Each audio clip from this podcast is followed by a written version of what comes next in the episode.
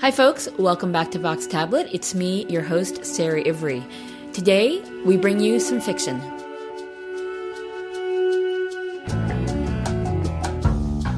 David Ehrlich is best known as the founder of Tmol Shilshom.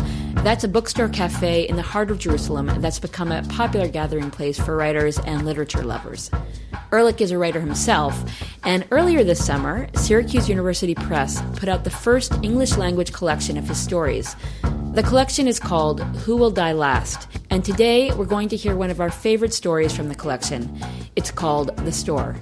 We asked Ehrlich how this story came about. He told us he wrote it about 20 years ago at the end of what had been, for him anyway, a very unfruitful writer's retreat up in Northern California. And um, at, on the last day, I just decided to give up because indeed nothing came out for me. And um, we took a little walk to uh, Bolinas, which is well known for all kinds of things, uh, for some hippie uh, history. Um, anyways, we happened upon um, a second-hand store, and I walked into the second-hand store, and I thought, "Wow, a second-hand store—that's a story. It makes a story." And within no time, like right there and then, I had the, the whole story. Uh, the store in my mind. So he rushed home and he wrote it in about two hours. And the funny thing is that it's been uh, the most successful story I've ever written. Here it is The Store, written by David Ehrlich, read for us today by John Haskell.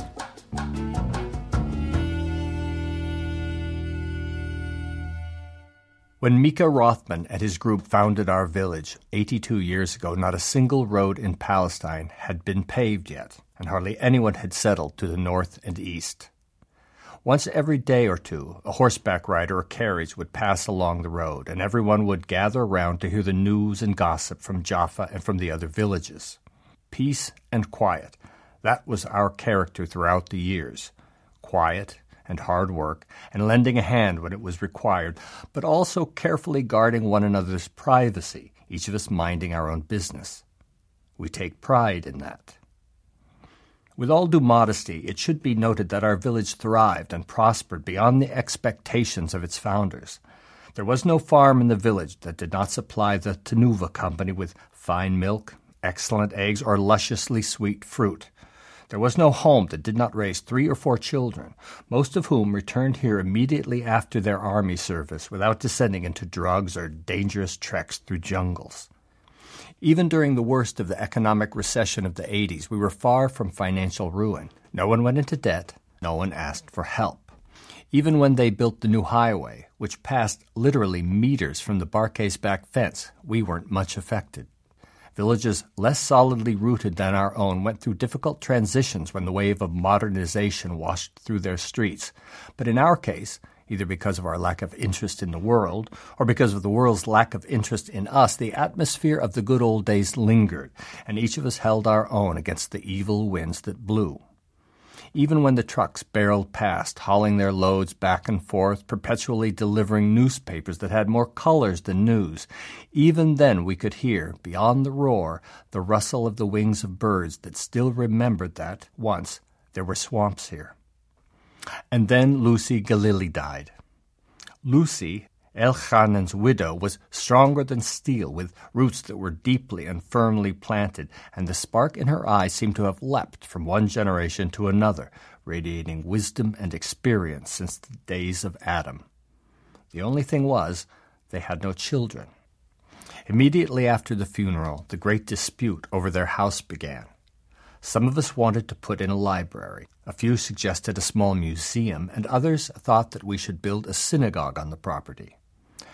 But before the dispute could really heat up, to everyone's amazement, a relative suddenly appeared. Needless to say, this person had never set foot in the village during the long lifetime of the Galilis. Moreover, there were some who remembered Lucy explicitly stating that she had no family anywhere. But unfortunately, this man, who was wearing what was perhaps the first suit that had ever appeared among us, proved that he was indeed a nephew of a cousin of Lucy's who had been killed in the Holocaust and, before we could grow accustomed to the idea and put a stop to the rest of the process, the man entered into a selling frenzy. It should be understood that none of us had any experience with such matters. We did not know whether we should be taking legal action to try to stop the man, and if so, how to do it. And we were also unsure about the ethical justification for such a step, since, after all, the house did not belong to us. Now, of course, we regret our inaction. We regarded with astonishment the cast of characters that walked around and into poor Lucy's house, types we could scarcely believe existed in this country of ours, and wondered what interest they could possibly have in our village. The potential buyers appeared in a succession as if in some horror movie, each with his own vision. One wanted to set up a stud farm, the second a restaurant, and the third intended to bring in beehives. What they shared was a basic unsuitability for our village and also a complete lack of interest in the primary question of whether the inhabitants of the place wanted them or not. Everything happened very quickly. In the course of two weeks, Elchanan Galili's house had been sold to a couple from Netanya rumor had it that the price reached a half million dollars, a purely imaginary sum for most of us. Until that point, it had not occurred to any of us that our plots of land had any particular financial value, the whole question of price having been simply irrelevant. From Uri Samet's nearby porch, we watched them unload furniture from a truck and then take a stroll around the orchard, and a few days later paint the house a vulgar shade of cream. Every once in a while, they waved hello at us. We responded unenthusiastically. At that point, we were not yet aware of how careful we had to be with this apparently naive couple. After a few weeks, they noticed that they had neighbors. Every day they knocked on someone else's door, introduced themselves, and wanted to have a conversation. It wasn't clear about what.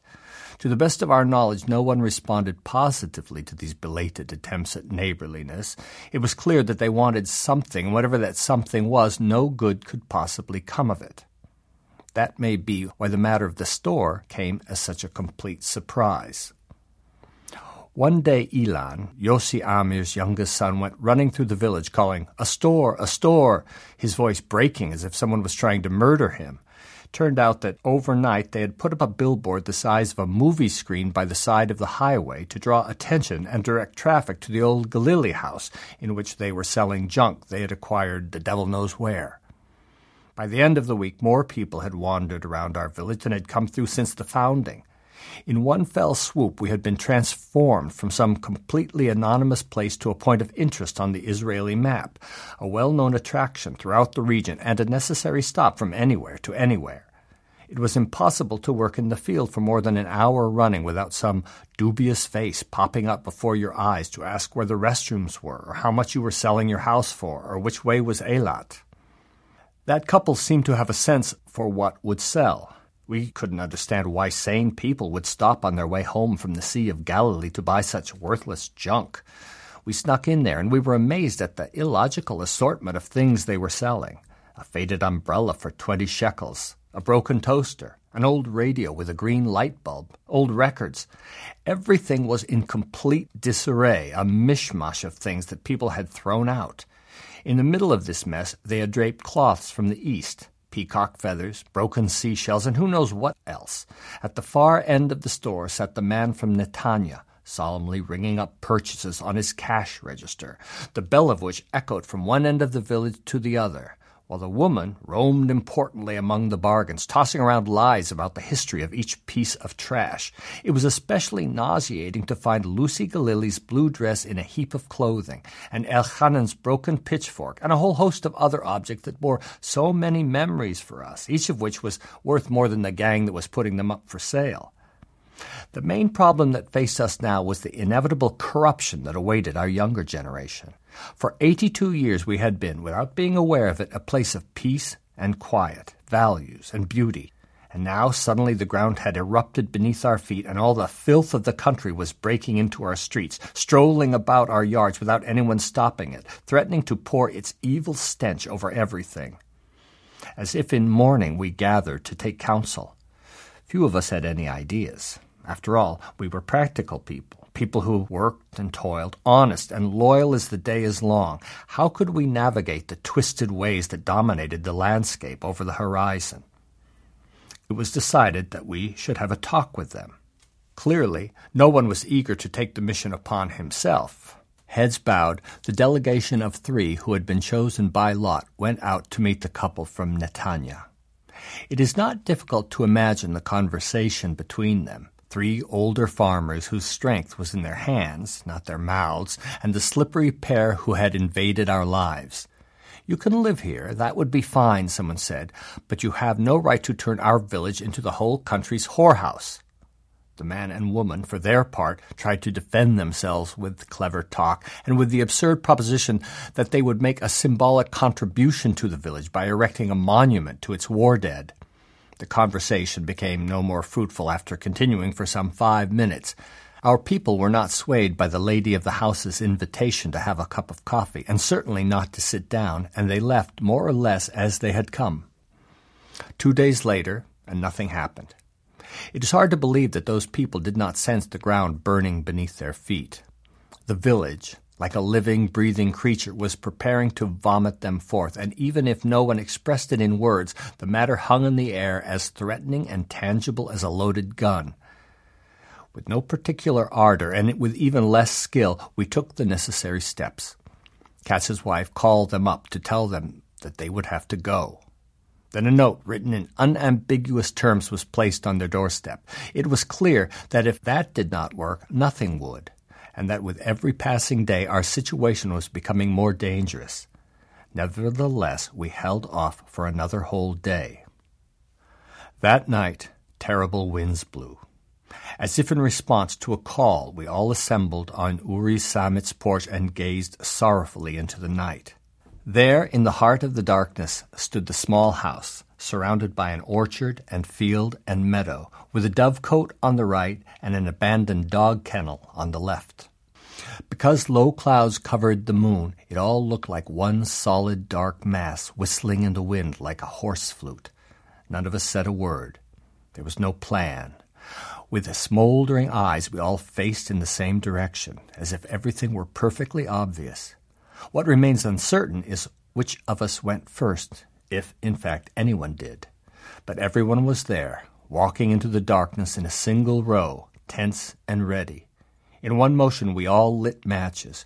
In one motion we tossed them into the thorns, and together we stood and watched the fire break out and roll from the field toward the house.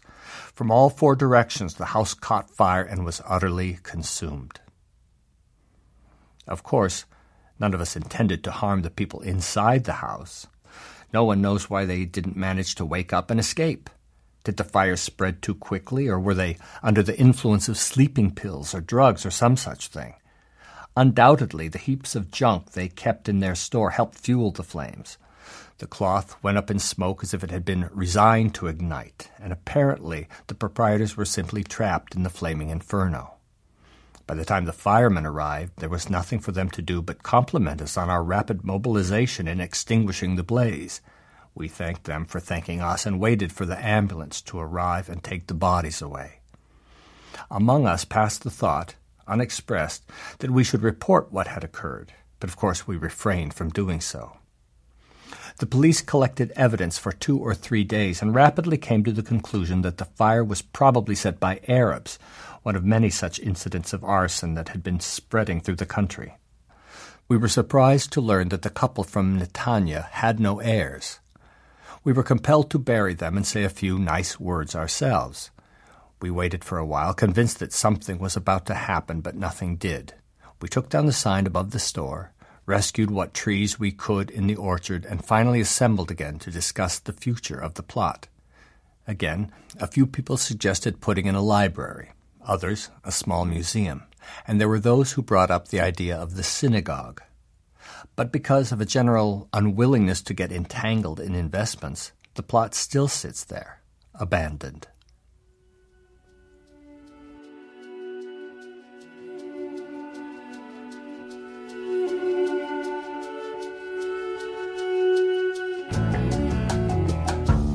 That was John Haskell reading The Store, written by David Ehrlich.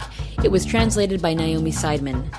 The story was first published in English in a collection called Israel, a Traveler's Literary Companion, which was published by Whereabouts Press. David Ehrlich's new collection is called Who Will Die Last, and it's just out from Syracuse University Press. We want to give a very special thank you today to our reader, John Haskell, who is a great writer in his own right. Check him out. And also, thank you very much to Daniel Estrin in Jerusalem. Vox Tablet is produced by Julie Subrin. I'm your host, Sara Ivry. Thank you so much for listening, and join us again next time.